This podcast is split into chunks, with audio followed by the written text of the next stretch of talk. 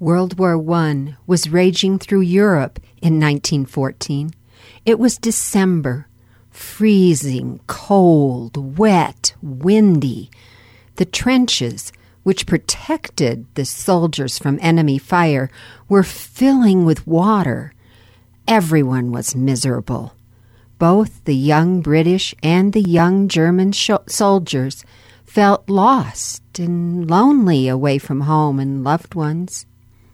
Then, on Christmas Eve, a miracle happened. For a brief time, the guns fell silent as the front-line troops initiated a truce, which they documented in photos and letters.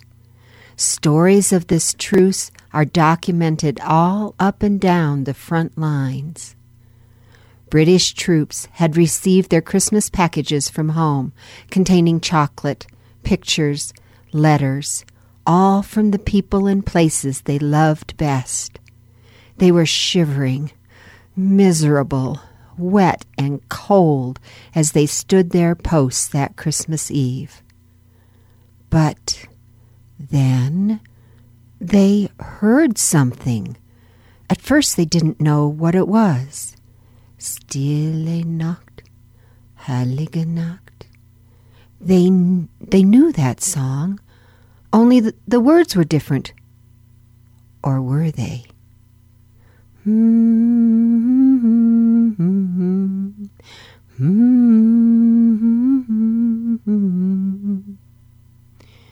The Germans were extending Christmas wishes to their enemy.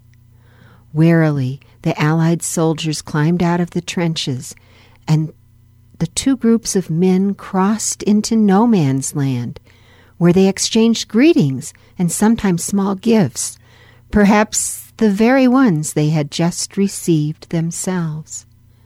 There were many stories of what happened that night over 100 years ago, the night when war stopped and a peace of sorts was granted to those who were fighting on the front lines. That night, enemy soldiers sat around a campfire. They exchanged small gifts chocolate bars, buttons, badges, and small tins of processed beef. Men who only hours earlier had been shooting to kill were now sharing Christmas festivities and showing each other family snapshots. Is it harder to kill someone you know? Soldiers wrote home the next day to their families, to their wives, and to their parents, saying, You won't believe this. It was like a waking dream. They recognized that on both ends of the rifle they were the same. Is it harder to kill someone you know? Many of the men who took part in the Christmas truce refused to fire on their opponents again until the day they were, were rotated out and other soldiers came to take their place. This is what it may have sounded like.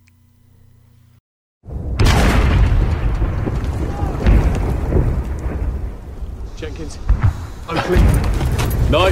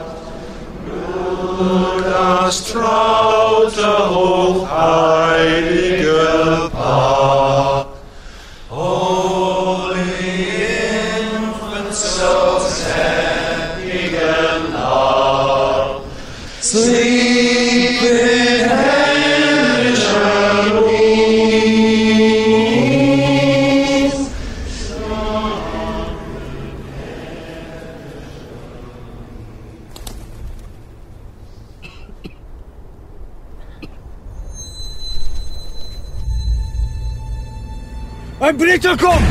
Ein Britterkum! Jim? Jim, no, don't do it! Halt!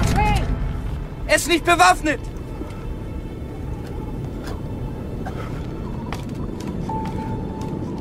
Nein, Otto!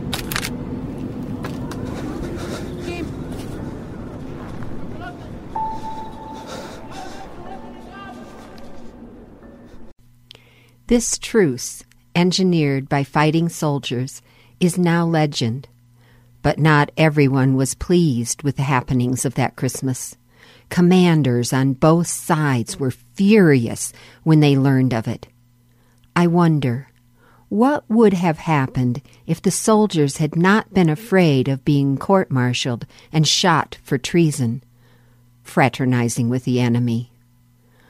Would the truce have continued? Would the soldiers have laid down their weapons and gone home?